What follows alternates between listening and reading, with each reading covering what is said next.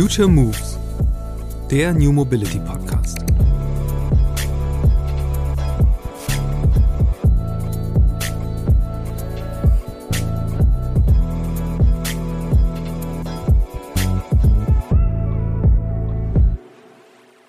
Mein Case ist, dass wenn wir nachhaltig operieren können, und demonstrieren können, dass wir um die Welt fliegen mit nachhaltigen Technologien, dann kann das jeder. Und ein, ein Beispiel war ein Präsentationstermin bei einem Sponsor, wo ich gesagt habe, wir fliegen mit nachhaltigem Sprit, also Sustainable Aviation Fuel, das kostet wesentlich mehr als normal, aber wir investieren das im letzten Jahr dreieinhalb Millionen ähm, Euro in Sustainable Aviation Fuel.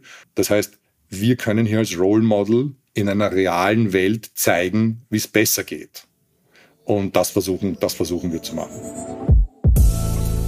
Zwischen den Jahren bin ich mal faul. Denn diese Woche gibt es im Future Moves Podcast keine eigene Episode, sondern eine leicht gekürzte Übernahme des OMR Podcasts von Philipp Westermeier. Der hat neulich nämlich mit Toto Wolf gesprochen, Formel 1 Legende und Chef des Rennstalls Mercedes AMG F1. Wie der in ein Format passt, das sich nachhaltiger Mobilität verschrieben hat? Gar nicht so schlecht, finde ich. Denn zum einen denke ich, dass ein wenig Reibung immer gut tut, wenn sie Diskussionen anregt. Zum anderen ist die Formel 1 als Sport zuletzt wieder relevanter geworden. Und damit die Frage, ob sie nach wie vor als Zukunftslabor taugt für Technologien, die irgendwann im Auto landen. Toto Wolf glaubt zumindest fest daran. Auch wenn rein elektrische Rennwagen in der Formel 1 bis auf weiteres kein Thema sind. Immerhin, im Podcast erzählt Wolf, was Mercedes tut, um das erklärte Ziel Net Zero bis 2030 zu erreichen. Denn man kann es ja auch so sehen. Die CO2-lastigste aller Motorsport-Rennserien macht am Ende gerade das, was andere Branchen, die bislang nicht auf Verbrennertechnologie verzichten können oder wollen, wie Airlines oder Schifffahrt, auch tun. Ausprobieren, verbessern, Pionier werden. Und wenn das mit dem erklärten Ziel passiert, zum Role Model zu werden, dann sollte man sich das mal anhören, denke ich. Viel Spaß!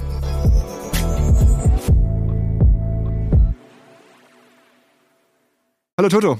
Hi. Hi. Du hast den Einstieg in die ähm, Formel 1 geschafft, äh, dann auch über dich einzukaufen bei dem Renault-Team, oder? So ging es dann langsam los, ne? Nein, beim Williams-Team. Oh, Entschuldigung, beim Williams, Entschuldigung, ja, ja, Williams-Team, ja. Aber das hat eine große Vorgeschichte. Das Williams-Team kam erst viel später. Ich habe die, ich habe dann mit Mercedes-Benz ähm, äh, ein Junior-Programm Junior aufgesetzt und wir haben junge Rennfahrer äh, entwickelt und gesponsert und da kam 50 Prozent des Budgets von Mercedes und 50 Prozent von mir. Ähm, und mit einem Geschäftsmodell dahinter, dass wenn die Fahrer eines Tages Geld verdienen, dass man, dass man quasi wie ein Venture Capital Investment das, das zurückverdienen kann. Und das ging über viele Jahre gut und hat Spaß gemacht. Und eines Tages saßen wir also, ich kann mich genau erinnern, im äh, Mövenpick Hotel am Stuttgarter Airport, äh, das alte Mövenpick. Und es kam zu der Entscheidung, nehmen wir Fahrer A oder Fahrer B. Und wir haben uns dann für einen entschieden. Und im Nachgang zu diesem Gespräch ähm, an dem Abend hat einer der Manager gesagt, warum kaufst du nicht, äh, warum kaufst du dich nicht ein in die HWA? Und dann habe ich gesagt, die HWA. Ja, HWA steht für Hans-Werner Aufrecht, den Gründer von AMG. Ähm, und dann habe ich gesagt, ja, aber das ist doch verkauft worden, die AMG und Mercedes. Nein, nicht die Motorsportsparte. Die Motorsportsparte wurde ausgegliedert, ausgegliedert in eine eigene Gesellschaft, die jetzt dem Herrn Aufrecht gehört. Und das wird doch passen, du bist doch so ein äh, äh Investor. Und ich gesagt, okay, dann spreche ich mit dem Herrn Aufrecht. Und dann sind wir zu einem Deal gekommen. Ich habe 49 Prozent der Firma gekauft ähm, und hat mir riesen Spaß gemacht, ähm, auch im Mitmanagement zu sein. Hauptaktivität war die DTM damals und das war riesengroß in, in Deutschland. Also gibt es in der Form vielleicht nicht mehr, aber das war das Gegenplay zu, zur Formel 1 in Deutschland. Werksmotorsport, Audi, BMW und, ähm, und Mercedes. Und eines Tages kam ein Anruf, vom Büro des Herrn Mateschitz, ähm, ob der Herr Mateschitz vorbeikommen könnte, weil er möchte Toro Rosso verkaufen, das kleine Team, und er denkt, und er hat sich gedacht, das wird passen. Ich habe zuerst gedacht, das ist ein Scherz, weil Red Bull war damals schon ein richtiger Player. Aber äh, es kam, dass der Helikopter auf der Wiese gegenüber gelandet ist. Herr Mateschitz ist reingekommen und hat gesagt, äh, wollt ihr Alpha Tauri, äh, was heute Alpha Tauri ist, wollte das Team kaufen. Und ich habe dann meine, mein Büro, ähm, das immer noch Venture Capital gemacht hat, in Bewegung gesetzt und habe gesagt, lass uns den Case prüfen. Und wir kamen dann zu dem Schluss, dass, dass es nicht interessant ist, weil zu dem Zeitpunkt große OEMs in der Formel 1 waren. Äh, Honda, Toyota, BMW, Ferrari, Mercedes mit McLaren. Und da war quasi äh, Feuer angesagt, äh, also ohne Limit ähm, Ausgaben. Und deswegen haben wir gesagt, das machen wir nicht. Und viele Jahre oder einige Jahre dann später, das muss gewesen sein, ähm, 2009, bin ich, dann habe ich dann den Frank Williams kennengelernt und saß dann bei ihm im Büro und er hat gesagt, äh, ich habe gehört, du bist ein Investor, die HWA ist eine super Firma, ich respektiere den Hans-Werner Aufrecht so sehr. Ähm, ich habe gehört, du kannst mir helfen, meinen, meinen Kredit für mein Haus zurückzuzahlen. dann, äh, dann sitze ich da vor Sir Frank Williams, eine Ikone der Formel 1 äh, und habe gesagt, ja, lass uns doch einen, einen, einen Deal hier finden. Und so kam es dann, dass ich 10% gekauft habe, nachher, nachher bis auf 20, fast auf 20 rausgekommen bin ähm, und, und dann Williams-Teilhaber war. Also es waren dann doch ähm, äh, spannende Zeiten. Aber das Williams Investment, ich habe das versucht zu verfolgen, das ist gar nicht so gut gelaufen dann für dich, oder? Ähm, das ist okay gelaufen, weil ich habe in Williams investiert. Wir haben auch dann das Unternehmen an den, ähm, äh, in, den, in dieses kleine Segment der Frankfurter Börse, ich kann mich nicht mehr erinnern, wie das geheißen hat, ähm, ähm, gebracht und ich bin dann dort ausgestiegen und habe meine Anteile nach wenigen Jahren wieder verkauft und ähm, das war auch quasi die Idee. Das heißt, ähm, du, du, hast sozusagen auch wirklich dann schon sozusagen auf einem Niveau äh, verkauft, das im Sinne von IPO, danach Haltefrist, verkaufen, das, das machst du ja nicht mit irgendwie ein paar hunderttausend Euro, das waren dann schon relativ große Summen dann. Ja, das waren große Summen. Also ich habe mich, glaube ich, bei dem Investment verdoppelt oder verdreifacht. Aber wir haben schon, das Unternehmen wurde äh, dann doch mit 40 oder 50 Millionen bewertet, wie ich hineingekommen bin. Okay, also ich habe so ein bisschen den Börsenkurs gesehen und wusste nicht ganz genau, wann bist du rein, wann bist du raus. Okay, aber äh, was mir aus der Zeit hängen geblieben ist in der Recherche, ist, dass du damals ähm, einen Fahrer hattest zu der Zeit, äh, Pastor Maldonado hat der geheißen, ähm, und der hat überraschend für alle ein Rennen, ein Formel-1-Rennen gewonnen. Und das war, glaube ich, für dich aber am Endeffekt der, der, der viel größere Erfolg ähm, als das wirtschaftliche, weil das war dann deine Eintrittskarte, sozusagen mit Mercedes zu sprechen. Nochmal. Ja, genau. Also ich hatte natürlich die Verbindung zu Mercedes immer gehabt, aber der sportliche Erfolg war schon wichtig und wir waren als Team unterfinanziert mit dem Pastor als Fahrer, der nicht der Michael Schumacher war, muss man schon sagen, aber ein wirklich netter Kerl. Äh, wir haben das Sponsorship gebraucht, das er mitgebracht hat. Das war substanziell und ich war als, zuerst als äh, Non-Executive äh, Director in der Firma von 2009 weg und bin dann schrittweise immer mehr ins aktive Management gerutscht. Und am Anfang des Jahres 2012 hat der CEO hingeschmissen. Und dann hat mich der Frank Williams gefragt, wo willst du das gemeinsam mit mir machen? Und dann habe ich mir so ein Hemd besorgt mit einem Williams-Logo und dann auf der anderen Seite stand mein Name. Und dann haben wir das, haben wir das Team gemeinsam gemanagt und haben unheimlich viel Energie in das Unternehmen gesteckt. Und das hat, mir ist dann klar geworden, wie gut eine Mannschaft funktionieren kann, wenn, wenn viel Optimismus ist und ähm, positiver Mindset. Und dann haben wir unglaublicherweise mit dem Pastor in, in Barcelona gewonnen ähm, und das war quasi der, der Anlass, dass Mercedes mich gefragt hat, warum gewinnt Williams ein, ein Rennen mit de facto wenig Ressourcen und, und wie auch nur eins. Und dann hast du da eine Präsentation gehalten vor dem äh, Mercedes-Vorstand und denen erklärt, ihr müsst mehr investieren und wie man das so macht. Und dann haben die gesagt, okay, warum nicht direkt mit dir? Ja, genau so war es. Also sie haben mich, Wolfgang Bernhard, einer der Vorstände, den hatte ich über drei Ecken gekannt. Er kam dann zu mir und hat gesagt, können wir, also er hat mich gefragt, ob wir frühstücken gehen können in Wien und das haben wir gemacht. Und äh, dann wurde ich eingeladen, dann ist einmal ein paar Monate nichts passiert und dann wurde ich eingeladen nach Stuttgart, um den Wolfgang und den Dieter Zetsche zu treffen. Ähm, mit dem, sagen wir mal, mit der Frage, warum gewinnen wir nicht? Wir haben ein Team gekauft, das 2009 Weltmeister geworden ist und wir sind seitdem nur Vierter oder Fünfter und ich habe gesagt, ich kann es mir gerne anschauen, aber ich bin bei Williams, bin einer der Teilhaber und möchte niemanden schlecht reden. Und nein, schaust dir an.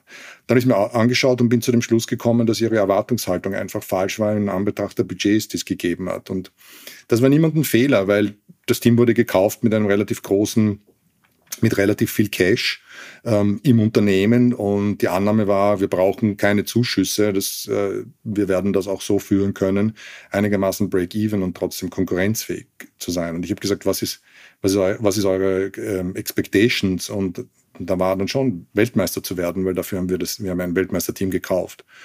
Und meine mein Feedback war dann, irgendeiner von uns liegt falsch, weil ich habe das gleiche Budget, mein Plan ist Top 5 und ihr wollt Weltmeister werden. Und Ähm, das, da haben wir dann einigermaßen sehr direkt und robust diskutiert. Das Management, also auch rund um Wolfgang und Dieter, no Bullshit, also geradeaus. Und dann kam das Angebot, dann bin ich wieder zurück, dann bin ich wieder nach Stuttgart geholt worden, kam das Angebot, wir würden gerne, dass du Team Principal wirst und ähm, ähm, Motorsportchef von Mercedes. Und das ist natürlich für mich als, als sagen wir mal, Racing äh, Racer wie ein Ritterschlag. Es geht nicht größer. Der, quasi mein Vorgänger war der Norbert Haug, der dieses, der Mercedes Motorsport einige Jahrzehnte geprägt hat und der Team Principal war Ross Braun. Also besser geht's nicht. Ich habe aber dann abgelehnt. Ich habe gesagt, ich bin ein Shareholder von Williams und ich gebe meine ganze Kraft, um dieses Team wieder zurück zur alter Glorie zu bringen. Ähm, und so sehr ich mich geehrt fühle, muss ich Unternehmer sein. Und dann hat äh, Dieter Zetschen und der Wolfgang Bernhard haben sich dann angeschaut und haben gesagt, wir haben uns gedacht, dass sie das sagen. Deswegen hier die Möglichkeit, 40 Prozent zu kaufen, unser Partner zu werden. Ähm, wir haben gerade die 40 Prozent von unserem Abu Dhabi äh, Shareholder zurückgekauft und diese Möglichkeit würden wir ihnen gerne geben. Und dann äh, war das für dich auch kein Problem, das Geld äh, aufzubringen? Also das, musstest du das finanzieren oder war das auch, konntest du direkt Cash einsteigen? Nein, also das war dann schon ein Problem, weil wir sprechen, haben dann wieder in einer ganz anderen Liga gesprochen und ich habe dann gesagt, das würde ich gerne machen, aber um, um ganz ehrlich zu sehen, zu sein, dass wenn ich das jetzt, wenn ich alles reinstecke, was ich habe, dann würde für mich das Risiko zu groß sein. Und dann was, haben wir was für einen Kaufpreis reden wir in der Größenordnung? Sind das dann, reden wir damals schon 100 Millionen oder sowas? Oder was für Summen war das denn? Kaufpreis mittig, wie sagt man, mittig Mit, zweistelliger zwei, also Mittlerer 50, zweistelliger. Äh, 40 bis 60 Millionen so in, der, in dem Range. So in der Größenordnung. Und das war natürlich, das wollte ich nicht und konnte auch nicht. Ähm, ich bin, habe immer die Mentalität verfolgt, nur kalkulierbares Risiko einzugehen. Das bedeutet, ich kann mit dem Worst Case leben und es würde, es würde mein Dasein nicht verändern. Und das hätte schon bedeutet, dass äh, es sehr stark mein Leben verändert hätte, wenn ich dieses Investment verloren hätte. Und insofern war der Vorstand dann sehr gut. Ich habe also einen großen Teil, Skin in the Game haben sie das genannt, ähm, tatsächlich eingebracht mit Kapital. Und dann gemeinsam mit Mercedes über ein paar Jahre hinweg ein Modell gefunden, wo je nach sportlichen Erfolg innerhalb der Budgets ähm, quasi eine Erfolgskomponente existiert hat, die mir die Rückzahlung erlaubt hat. Es gibt ja so die Legende, musst du jetzt wahrscheinlich irgendwie äh, nichts zu sagen, aber angeblich eine Million pro Sieg. Äh, oder jeder Sieg war für dich ungefähr eine Million wert. Nein, ganz falsch. Ähm, äh, es war eher so, dass es um das, um das Endergebnis ging in der Fahrer- oder Weltmeisterschaft und was das für den Unternehmenswert bedeuten würde. Also so wie es gerechnet worden ist, ist das, wir hatten eine Einstiegsbewertung und je nach Erfolg ähm, ähm, wurde eine, habe ich eine Put-Option gehabt, die Anteile an Mercedes zurückzuverkaufen zu einem gewissen Wert. Weil, wie wir, wie ich eingestiegen bin, habe ich gesagt, was soll ich mit 40 Prozent machen? Das ist ein Minderheitsanteil an einem Team, das kauft ja nie wieder wer. Und dann haben sie gesagt, okay, ähm, je nach Erfolg würden wir das dann wieder kaufen, haben mir eine Put-Option gegeben ähm, mit einer Upside und mit einer Downside.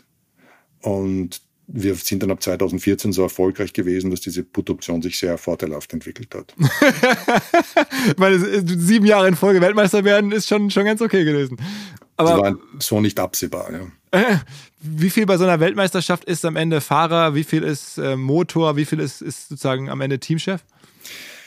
Es muss alles zusammenkommen. Äh, steht natürlich der Teamchef und der Fahrer äh, ganz vorne, aber am Ende repräsentieren wir viele tausend Menschen, die für diese zwei Autos arbeiten, die Motoren mit einbringen, die Chassis konstruieren und entwickeln. Ähm, den, den Rückhalt vom Vorstand, die uns wirklich tun haben lassen, mit einer langen Leine ähm, diese unglaubliche Marke zu vertreten in der Welt. Und das hat alles dazu beigetragen, dass wir dann, dass wir dann erfolgreich sind. Ein guter, nur ein guter Fahrer mit einem schlechten Auto, der Motor wird nicht gewinnen. Und genauso wird ein gutes Auto mit einem guten Motor und einem schlechten Fahrer nicht gewinnen. Also du musst diese ganzen Säulen abdecken, quasi, um erfolgreich zu sein. Trotzdem ist es dann ja so, dass die Formel 1 selber auch nochmal eine andere Entwicklung genommen hat in den letzten Jahren. Ich meine, in der Anfangsphase, die wir gerade besprochen haben, da war das ja sozusagen auch andere Investoren. Bernie Ecclestone spielte eine große Rolle. Und dann gab es, glaube ich, einen entscheidenden Punkt, irgendwie, dass Liberty Media, die amerikanische Firma, eingestiegen ist und nochmal die ganze Plattform verändert hat, oder? Also würdest so nimmt man zumindest von außen wahr. Ja, aber das ist dann doch ein langjähriger Prozess gewesen. Also in meiner Anfangszeit hat Bernie Ecclestone das Unternehmen immer noch geleitet, obwohl CVC der größte Anteilseigner war. Aber das, er hat das groß gemacht, trotz seiner, sagen wir mal, despotischen Art, ähm, hat alle Fäden gezogen. Und ähm, irgendwann einmal hat dann CVC sich entschieden, das Unternehmen an Liberty zu verkaufen. Und ab dann hat eine neue Zeitrechnung begonnen. Ähm, ein amerikanisches Management, ähm, äh, sehr pragmatisch, nicht emotionell äh, getrieben, das, ähm, sagen wir mal, High and Fire und ähm, ähm, Machiav machiavellistische Tun hat dann aufgehört und dann haben alle am gleichen Strang gezogen. Und dann kam natürlich diese große Competition zwischen Ferrari, Red Bull und Mercedes, dann in den, in den Jahren danach Verstappen und Hamilton, die einen unheimlichen Show, äh, eine unheimliche Show geliefert hat. Und natürlich Drive to Survive, ähm, zweifelsohne in, in Covid-Jahren, wo die Leute zu Hause gesessen sind, ähm, kam diese Show und hat einfach Persönlichkeiten dargestellt und nicht so sehr den Sport im Vordergrund. Äh, und wir waren meines Wissens nach einer der ganz wenigen Sportarten, die Rennen gefahren sind, weil wir haben das unter Ausschluss der Öffentlichkeit gemacht. Wir haben in diesem Jahr, glaube ich, alle zwei, 250 Covid-Tests gemacht, nur um in dieses Fahrerlager reinzukommen. Und das war natürlich eine, auch eine sehr positive Fügung, äh, trotz des sehr schlimmen Umfelds. Ich meine, am Ende haben die Liberty-Leute doch sozusagen all das gemacht, was Bernie Ecclestone nicht machen wollte. Also sozusagen eine Dokumentation, Social Media, sozusagen Funksprüche auf einmal bei Instagram oder bei TikTok ausstrahlen und so. Warst du denn da von Anfang an von überzeugt, dass man das so machen muss? Oder war dir selber klar, okay, jetzt ähm, so muss man mit der Plattform Formel 1 umgehen? Nein, das war nicht sofort richtig, weil äh, da kamen dann doch einige unkonventionelle Ideen und Bernie hat immer gesagt, das ist ein Michelin-Restaurant, die Formel 1 ähm, und kein Burger-Joint. Und wie wir dann Social Media, wie wir gesagt haben, die Fahrer müssen einfach Social Media machen, hat er gesagt, die, die Leute, die Social Media anschauen, das sind nicht die Kunden der Formel 1. Die kaufen keine Rolex ähm, und auch keinen Mercedes oder Ferrari und deswegen interessiert mich diese, sagen wir mal, diese ähm, Zielgruppe nicht. Und dann kam dann eben, kam Liberty, das Thema Social Media ist plötzlich geöffnet worden. Junge Fahrer, die, die wirklich, ähm, sagen wir mal, lustige kleine Persönlichkeiten waren, plus Lewis Hamilton, hat natürlich eine völlig neue Zielgruppe geöffnet und, und das Thema Drive to Survive war etwas, was mir und Ferrari oder uns Mercedes und Ferrari gar nicht gefallen hat, weil die haben kaum etwas bezahlt für die Rechte, waren sehr intrusive, äh, sind überall mit ihren Kameras herumgelaufen und deswegen haben wir entschieden, wir machen da nicht mit. Und mein Ferrari gegenüber hat, ähm, hat gesagt, äh, wir sind hier, um eine Weltmeisterschaft zu gewinnen und nicht Cirque du Soleil zu machen. ähm, und so ging ein Jahr hinein, was eine große Opportunity war für Netflix ähm, aus einer, sagen wir mal, äh, schlechten Situation heraus, weil plötzlich haben sie Menschen dokumentieren müssen, die sonst nie so auf dem Radar waren, weil sie hatten nicht Vettel, nicht Hamilton, nicht Rosberg, sondern dann kam eben Ocon und Ricciardo, die sportlich keine große Rolle gespielt haben zu dem Zeitpunkt. Und ich habe dann ein Jahr später wurde das quasi die Premiere, wurden die, wurde diese Serie gelauncht und ich war auf meinem Flug nach Australien zum ersten Rennen und habe mir gedacht, das schaue ich mir jetzt an. Und das war echt cringeworthy. Es war schrecklich. Also die erste Folge war The King of Spain, Alonso gegen Sainz als würde es da um, ähm, um eine Weltmeisterschaft gehen und de facto war das ein Mittelfeldspiel um Platz 12. ähm, dann kam die nächste, dann habe ich mir die nächste Episode angeschaut, weil ich dem noch eine Chance geben wollte nach 45 Minuten. Und das ging also gar nicht, war peinlich. Ähm, außerdem diese ganzen Idioten zu sehen, die eh das ganze, die ich eh das ganze Jahr ähm, habe, war dann nichts für mich. Und ich bin dann zurückgekommen, habe das vergessen, habe gesagt, da machen wir nicht mehr mit. Und dann ruft mich eine Freundin an, eine Bekannte aus Wien, und sagt, sie würde gerne, ob es möglich wäre, Karten für den Österreich Grand Prix zu haben. Und ich habe gesagt, für wen? Ja, für meine zwei Söhne, die waren 18 oder 19 Jahre alt, ziemlich coole Jungs. Und dann habe ich gesagt, die interessiert das Thema Formel 1. Ja, wir lieben Drive to Survive. Das ist die beste Show und deswegen wollen wir uns das live anschauen. Und da habe ich mir gedacht, vielleicht ist meine Einschätzung falsch. Und wir haben dann, die war da eindeutig falsch. Ähm, und wir haben dann mit Netflix ausgemacht, okay, wir geben ihnen ein Rennen, ähm, bei dem sie berichten können und da geben wir ihnen vollen Zugang und so war es dann auch. Und mittlerweile ist es offensichtlich riesig. Du bist ja selber auch zu einer ganz anderen Persönlichkeit geworden. Also ähm, von einem, sagen wir mal, normalen Sportmanager jetzt zu einem selber Weltstar. Ähm, nimmst du das so wahr? Ich meine, ich hab, war überrascht, Social Media bespielst du nach wie vor nicht zumindest. Selber nicht. Das ist doch eine ganz skurrile Entwicklung für mich auch, weil diese, diese sagen wir mal, diese, dieser Wiedererkennungswert nach außen ja erst stattgefunden hat, wie ich äh, gut in meinen 40ern war. Ähm, das heißt dann doch einigermaßen äh, mehr mature, um dem auch, auch eine gewisse Skepsis ähm, entgegenzulegen. Weil wenn du als junger Sportler oder, oder Sänger oder, oder, oder Schauspieler groß wirst, ist das ja ganz normal, mit dieser Öffentlichkeit umzugehen. Aber bei mir war das so, dass das spät kam und mh, mm, nie so eine große Rolle gespielt hat. Es war eher so der Gedanke, es bringt eigentlich wenig, außer dass man im Restaurant einen besseren Tisch kriegt. Aber du könntest da schon mehr draus machen. Also wenn du jetzt so deinen Account vermarkten würdest, wenn, wenn du einen starten würdest und dann richtig Millionen Follower, die du ja wahrscheinlich sofort hättest, ähm, das, also man kann da schon eine eigene Stimme entwickeln. Ganz viele CEOs auf der Welt wären neidisch auf die Reichweite, die du hättest. Aber du hast keinen Bock. Nein, ähm, ich habe keine Lust drauf und es war auch so, dass ich, äh, für mich gibt es, ich habe eine Kundentheorie und Kunden sind die Menschen, die das Leben meiner Familie und mir selbst besser machen können. Ähm, und alles, was ich nach außen hin tue, ähm, muss, muss, ist quasi auf diese Zielgruppe ausgerichtet. Mein Kunde Nummer eins ist meine Frau und meine Familie. Kunde Nummer zwei sind meine Mitarbeiter im Unternehmen und Kunde Nummer drei sind ähm, meine Mitstreiter, sei es im Mercedes-Vorstand oder unsere Sponsoren und Partner, die uns helfen, sportlichen Erfolg zu haben. Und alles, was ich tue in der Kommunikation, ist darauf ausgerichtet. Und keiner dieser drei Kundengruppen wäre interessiert an einem Social-Media-Profil von mir in Instagram. Äh, und, und deswegen mache ich es nicht. Wir versuchen einigermaßen unser Privatleben rauszuhalten aus den Medien.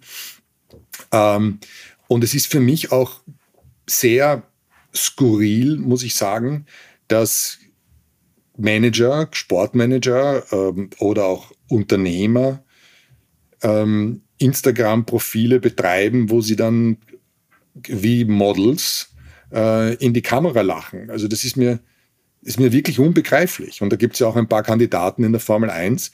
Ich, ich finde das so narzisstisch und, und daneben, wenn du dich posierst mit deiner Sonnenbrille und cool in die Kamera schaust, so nach dem Motto, ich denke jetzt über etwas sehr Wichtiges gerade nach. äh, und das bin ich mit meinen Fahrern. Da zieht's mir alles zusammen. Ähm, ich weiß, und man muss sein Ego im Griff haben und wenn nicht, beginnt du Fehler zu machen. Okay, aber sag mal, diese ganze Entwicklung hat ja für dich auch zu einem Wahnsinnswertzuwachs geführt. Also ich meine, dieses Team, wenn man es heute an die Börse bringen würde, was wäre das wohl wert, das Mercedes-Team? Also ich hätte jetzt gesagt, wahrscheinlich schon im Milliardenbereich, oder? Ja, wir sind mittlerweile ja nicht nur ein Trophy-Investment, so wie das früher war, dass genau. jemand einen Anteil an einem Formel-1-Team haben wollte, weil ihm das Sport gefallen hat, sondern wir sind, wir haben, sagen wir mal, Kennzahlen, die gewisse Multiples ergeben und in Amerika hat diese Wandlung vor 15 Jahren oder so stattgefunden, wie dort der Salary Cap eingeführt worden ist. Und plötzlich, um zu vermeiden, dass diese verschiedenen Milliardärseigentümer sich ständig überbieten mit ähm, Spielergehältern. Also wir reden jetzt von NBA oder so, NFL. NBA so. und NFL. Ja, also es gibt dort einen Salary Cap und du hast nur so und so viel über, um deine 60-Mann-Squad zu bezahlen und dann kannst du dich entscheiden, willst du einem Quarterback 20 Millionen bezahlen und dann für, die Rest, für den Rest einfach weniger überhaben. Und dann kamen, haben diese Firmen begonnen, also die Unternehmen große ähm, Gewinne zu machen, auch durch Sponsoren. Und bei uns hat sich das Umfeld geändert mit dem, mit dem Salary, äh, mit dem äh, Cost Cap, ähm, dass wir plötzlich nicht mehr als 135 Millionen Dollar ausgeben durften, wie das begonnen hat. Ähm, mit Ausnahme ähm, Fahrern als größten Blog und Marketing. Und, und das hat unser Ergebnis dann ins Plus gedreht. Und, äh ins Plus gedreht ist gut. Wir reden jetzt von, von 100 Millionen Ergebnis. Also ist ja schon wirklich eine, ein großes Unternehmen. Über 1000 Mitarbeiter mittlerweile, ne? Ja, also wir haben 1300 Mitarbeiter auf der Chassis-Seite. Ähm, und dann auf der, ähm, sagen wir mal, Motorenseite, für die ich als Motorsportchef mitverantwortlich bin, ja allerdings 100% Mercedes gehört, ähm, nochmal 1500 in Summe. Also es ist doch eine große, sind zwei große Organisation, Organisationen. Ähm, und heute machen wir diese, diese Gewinne, sind äh, sehr Cashflow positiv und daraus ergeben sich dann Multiples. Die sind natürlich nur ähm, äh, auf dem Papier, weil keiner von uns drei Shareholdern, wir halten alle ein Drittel, ähm, äh, will Anteile verkaufen zum jetzigen Zeitpunkt.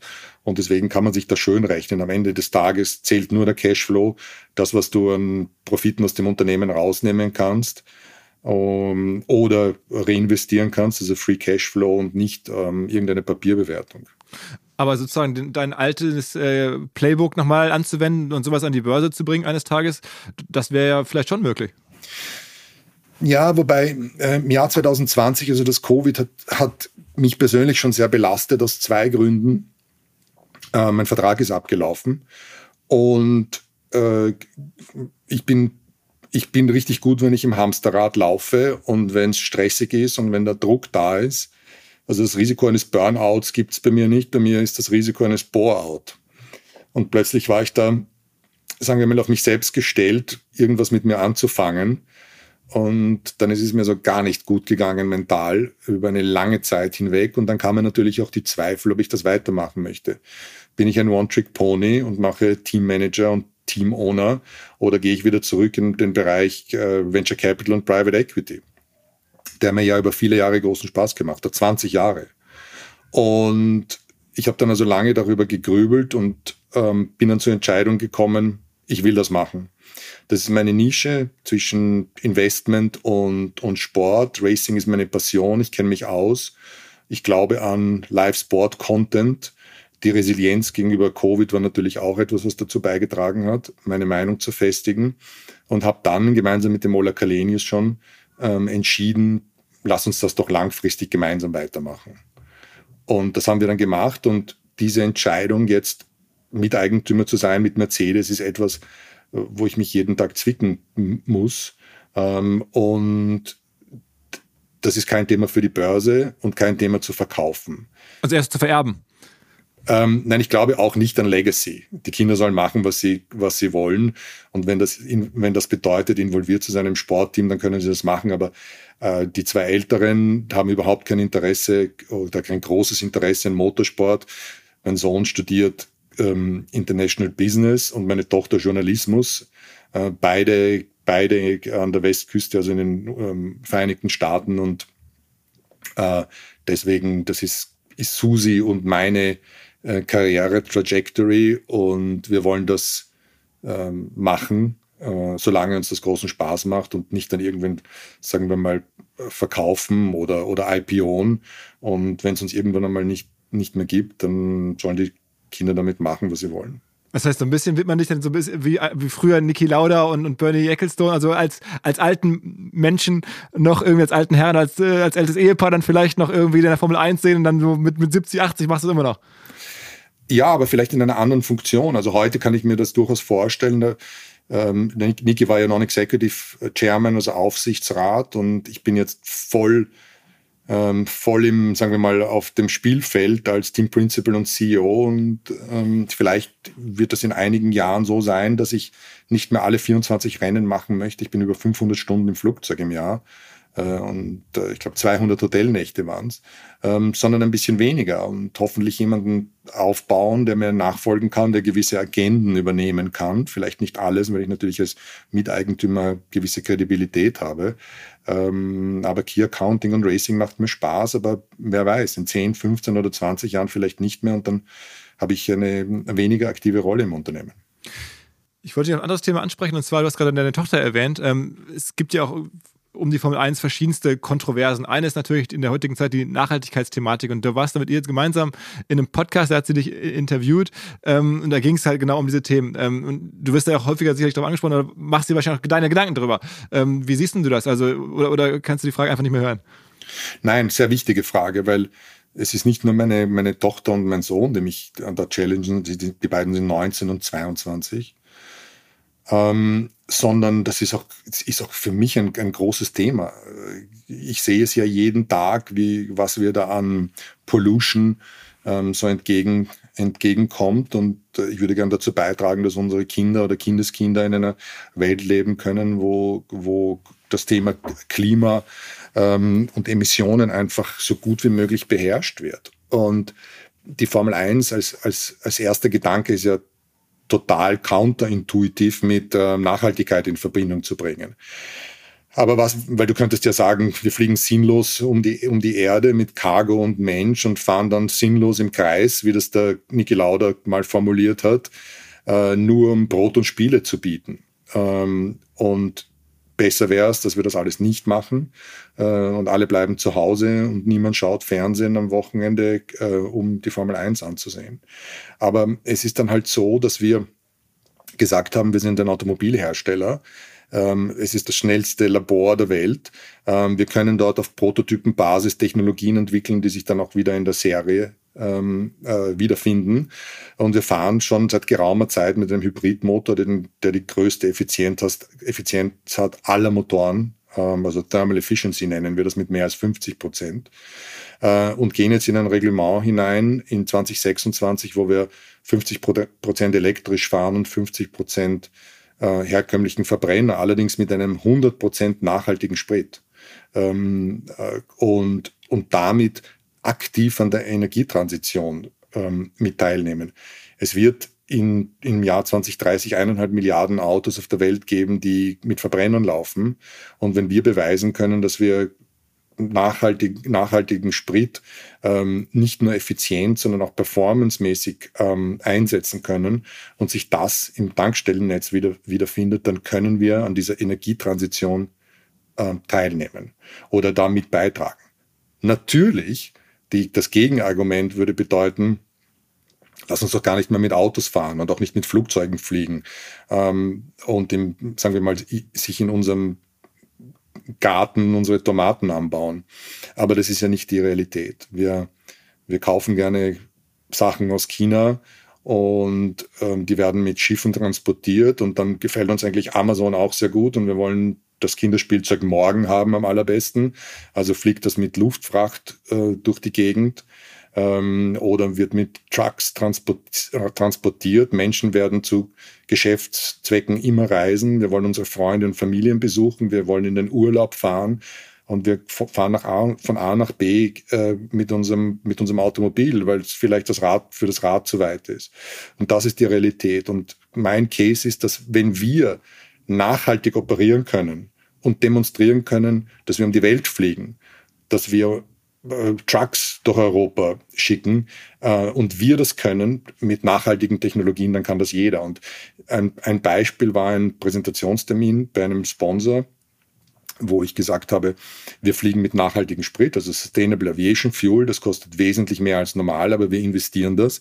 Im letzten Jahr dreieinhalb Millionen ähm, Euro in Sustainable Aviation Fuel und gleichzeitig haben wir experimentiert mit nachhaltigem Sprit für unsere ähm, europäischen Rennen in, in, unsere Trucks zu füllen und haben, schieß mich tot, jetzt die Nummer war aber 85 Prozent Emissionreduzierungen geschafft. Das heißt, wir können hier als Role Model in einer realen Welt zeigen, wie es besser geht. Und das versuchen, das versuchen wir zu machen. Machst du eigentlich noch viele Investments? Also ich meine, wenn man jetzt überlegt, 100 Millionen Ergebnis kann man lesen jetzt im abgelaufenen Jahr, ähm, dann 30 Prozent fließen dir dann zu nach Steuern und allem, aber trotzdem ist es ja sehr viel Geld und äh, dazu kommen noch andere Einnahmen. Ähm, investierst du noch? Also machst du noch nebenher Venture PE oder sagst du, nee, aller Fokus irgendwie, du hast gerade den Spruch irgendwie geprägt, also ein, ein, ein Task only? Oder ja, guckst du nach rechts und links? Ähm, ich habe das große Glück, dass ich einen, einen ähm, Freund und Geschäftspartner habe, der diese Seite abdeckt und quasi unser Familienoffice führt, unsere Investments leitet, von Venture Capital äh, über äh, Investments in verschiedene äh, Private Equity oder Venture Capital Fonds bis zu, sagen wir mal, konventionellen Anlagen in Equities und Debt.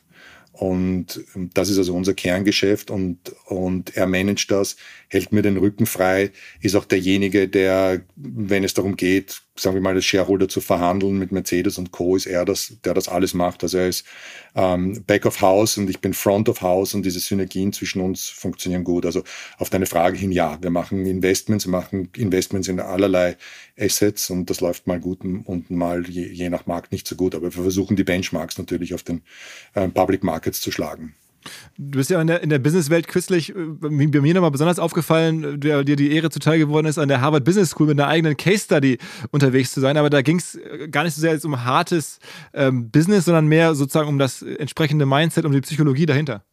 Äh, ja, also ich hab, bin vor ein paar Jahren ähm, darauf gekommen, dass mir eigentlich das Weitergeben von meinen Erfahrungen, guten und schlechten, ähm, an, an jüngere Menschen Spaß macht. Und das hat begonnen mit einem Engagement in ähm, der Oxford Business School, wo ich also bis heute ein ähm, Associate Fellow bin, was einem, sagen wir mal, einem Gastprofessor gleichkommt. Und das versuche ich so gut wie möglich zu machen, macht mir Spaß. Und dann kam Harvard ähm, ähm, mit einer Case-Studie. Äh, die Anita, die Professorin, ist also äh, sagen wir mal, bekannt dafür, immer wieder Sport und ähm, Medienpersönlichkeiten zu covern, unter anderem Ferguson von Manchester United davor. Und kam also mit der Anfrage, ob sie das über mich und das Team machen könnten. Und da haben, das fand ich irgendwie ehrenvoll und ähm, da haben wir, haben wir sie unterstützt, ihr Zugang gegeben. Äh, dann haben wir diesen Case Study präsentiert und dann saß ich da vor den, vor den Studenten, äh, Postgraduate-Studenten in Harvard und es hat mir riesen Spaß gemacht. Und dann war die Idee, ähm, eben auch diese, äh, dieser, dieser, dieser Gast, äh, also Professor ist zu weit gegriffen, aber quasi Guest Lecturer, äh, Gastprofessor dort diese, diese Stelle anzunehmen und diese ähm, und dann im Jahr immer wieder dort einen Kurs ähm, mitzugestalten. Äh, und jetzt einen eigenen Kurs mit, mit, mit der Anita im Januar, der über vier Tage läuft, zu machen über diese verschiedenen Themen um Leadership Management under Pressure und so weiter. Und diese, dieser akademische Teil auch, auch weiterzugeben an die jungen Leute, ähm, die, gibt mir viel. Auch die Tage in Harvard katapultieren mich aus meinem Umfeld heraus, also meinem professionellen Umfeld.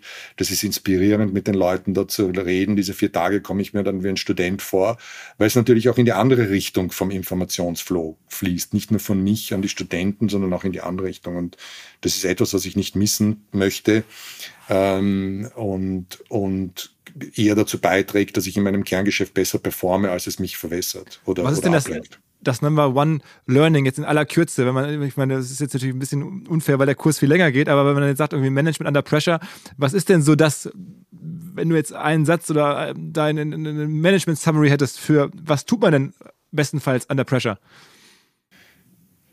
Zu seinen Werten stehen. Ähm, ähm, integer, ehrlich, bescheiden, äh, und wenn du diese, wenn du diese Werte mit Kompetenz äh, verbindest und dein Interesse für den Menschen, dann kann daraus was Gutes kommen. Und ich bin sehr interessiert, Menschen kennenzulernen und mit ihnen zu arbeiten. Ich kann keine aerodynamische äh, Fläche entwickeln, aber ich weiß sehr viel über meinen Aerodynamikchef. Ich nehme mir die Zeit, das sind die Couch, werden, sind die Couch-Sessions bei mir, wo ich also jeden Zeitplan umwerfe, den meine Assistentinnen aufstellen, weil ich einfach wirklich authentisch Interesse habe für den Menschen. Und wenn wir sprechen über Teams und, und Unternehmen, was ist das? Das ist ja irgendwie so, ein, so eine Gestalt, aber am Ende des Tages ist das, sind das Menschen, die auf einer gemeinsamen Journey sind, um uh, ihre, ihre ähm, Ziele zu erreichen, ihre Objectives. Und wenn wir es schaffen, diese Energie all dieser Menschen hinter dieses, hinter ein gemeinsames Ziel zu stellen, dann hast du dann schon eine gewaltige Power, ähm, um, um das zu erreichen was man auch gar nicht ahnt, wenn man dich jetzt so hört, ähm, dass du selber dich auch extrem coachen lässt. Also irgendwie, ich habe gelesen von über 500 Therapiestunden, die du schon hinter dir hast. Ja, ich meine, das hat ähm, natürlich äh, ist eine Situation, mit der ich auch mein Leben lang zu kämpfen hatte das Thema Mental Health ist etwas, was mich sehr betroffen hat, auch gerade aufgrund der schwierigen Umstände in meinen jüngeren Jahren, mein Vater zehn Jahre an einem Gehirntumor gelitten und ist dann, wie ich 15 war, gestorben, ähm, ohne jeglichen finanziellen Background. Also es war tatsächlich so, dass sie, meine Eltern haben versucht, mich in der französischen Schule zu halten, die privat war, aber das ging natürlich finanziell nicht. Und irgendwann einmal haben sie meine Schwester, die zehn war und mich zwölf, aus der Klasse rausgefischt am Nachmittag. Das war ziemlich unangenehm, um uns zu sagen, wir müssen jetzt unsere Sachen packen und nach Hause fahren. Und dann habe ich natürlich in einer 45 Minuten Straßenbahnfahrt meiner jungen Schwester klären müssen, warum das ist. Und, ähm, und das hat mir dann viele Jahre lang immer wieder, hat mich in große Krisen gestürzt, ähm, die ich am Anfang irgendwie mit Glück selbst bewältigen konnte, aber irgendwann einmal ist das so overwhelming geworden, dass ich, äh, und nachdem ich alles versucht habe, von, äh, sagen wir mal, Meditation, über, über jegliche Literatur äh, um ein glückliches Leben äh, dann natürlich auch Hilfe gesucht hat. Ich habe alles erreicht und irgendwann einmal bin ich bei einem Psychiater gelandet und habe meine Lebensgeschichte erzählt mit Ende 20 und er schaut mich an und sagt, Sie sollten Bundeskanzler werden oder Bundespräsident, äh, aber ich verstehe nicht, warum Sie ähm, an, sagen wir mal, Depressionen leiden. Und da war mir klar, der hat nichts verstanden weil ähm, all das Geld und all der Erfolg ähm, ähm, nur dich nicht rettet, nennen wir es so, dich nicht rettet vor Krisen, die aufgrund einer, die aufgrund deiner Kindheit, aufgrund von Trauma und äh, zusammengekommen sind. Und deswegen habe ich immer Hilfe gesucht von, von kompetenten Ärzten und, und Coaches. Und und es ist bis heute so, dass ich schwierige Tage habe. Die großen Krisen, die, die über viele Monate angedauert haben, die hat es jetzt schon länger nicht gegeben, aber ich bin, da, bin davon nie gefeit. Äh, äh, Mental Health ist eine Krankheit wie jede andere. Für mich ist es, ich nenne es ähm, ähm, Brain ähm, Diabetes. Gehirndiabetes. Ähm, mit einem gebrochenen Hand gehst du zum Doktor ins Krankenhaus mit einer Depression oder Angststörung ist es ein, nach wie vor ein Stigma. Und dieses, ich versuche dieses Stigma zu brechen.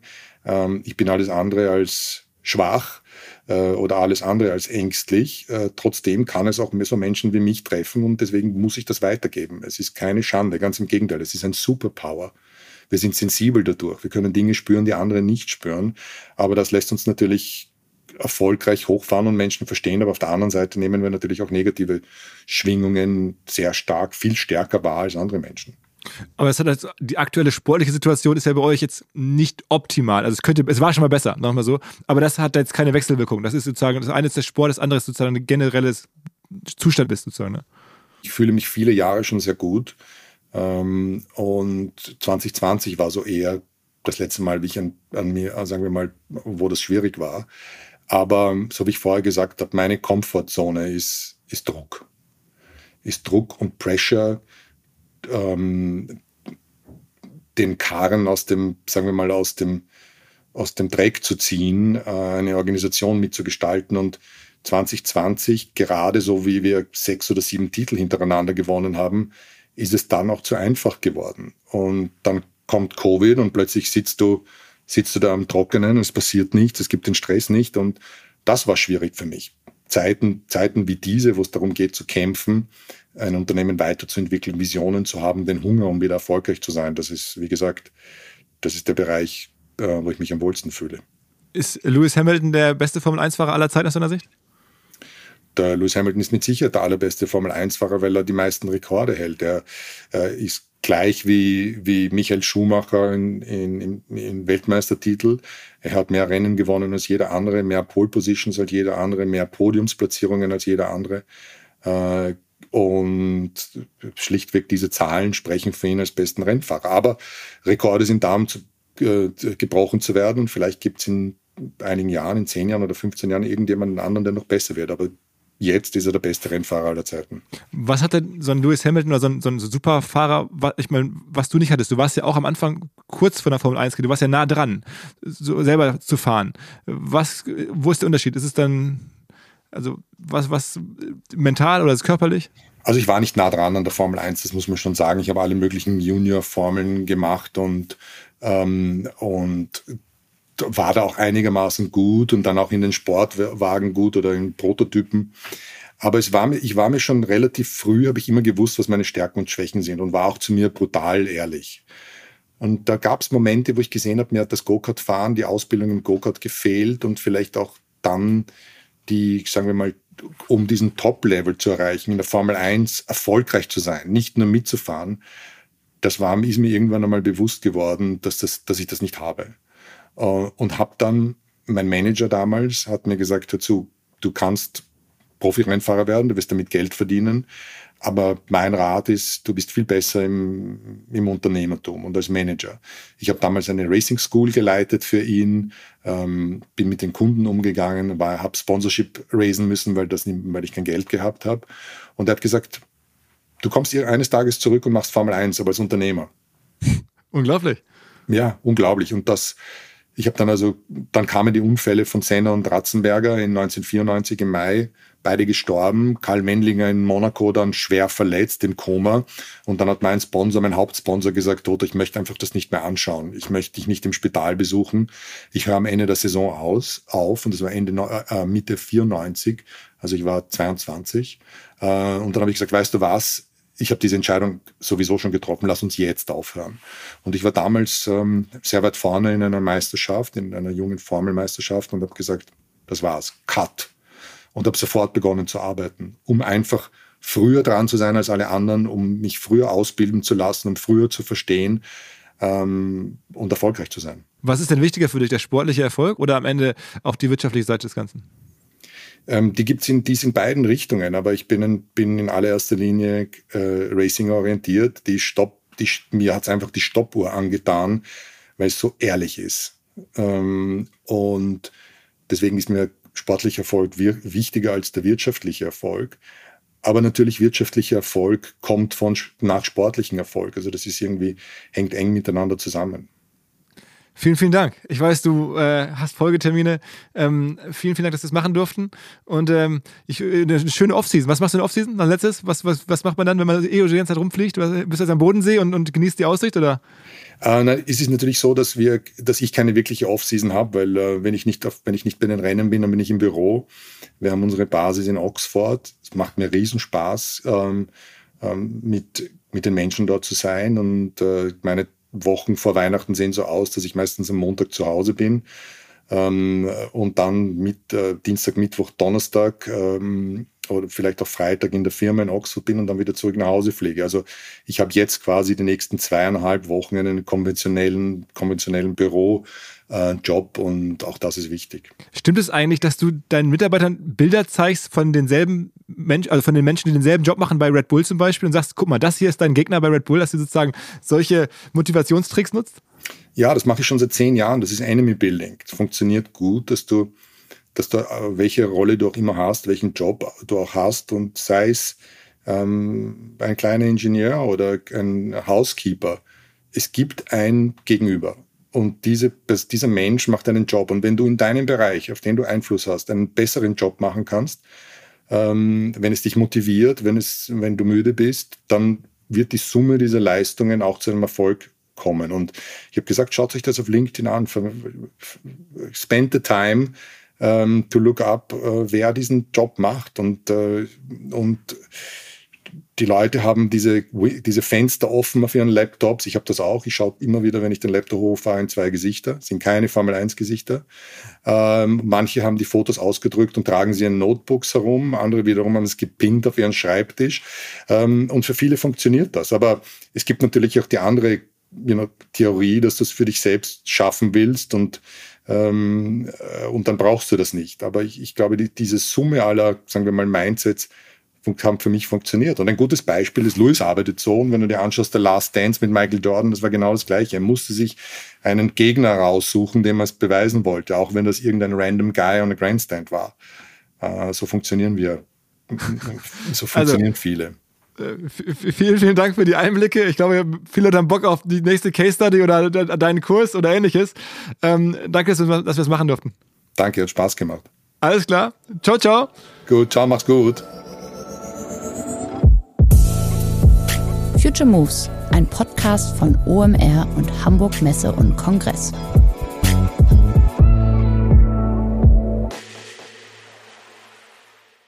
Dieser Podcast wird produziert von Podstars bei OMR.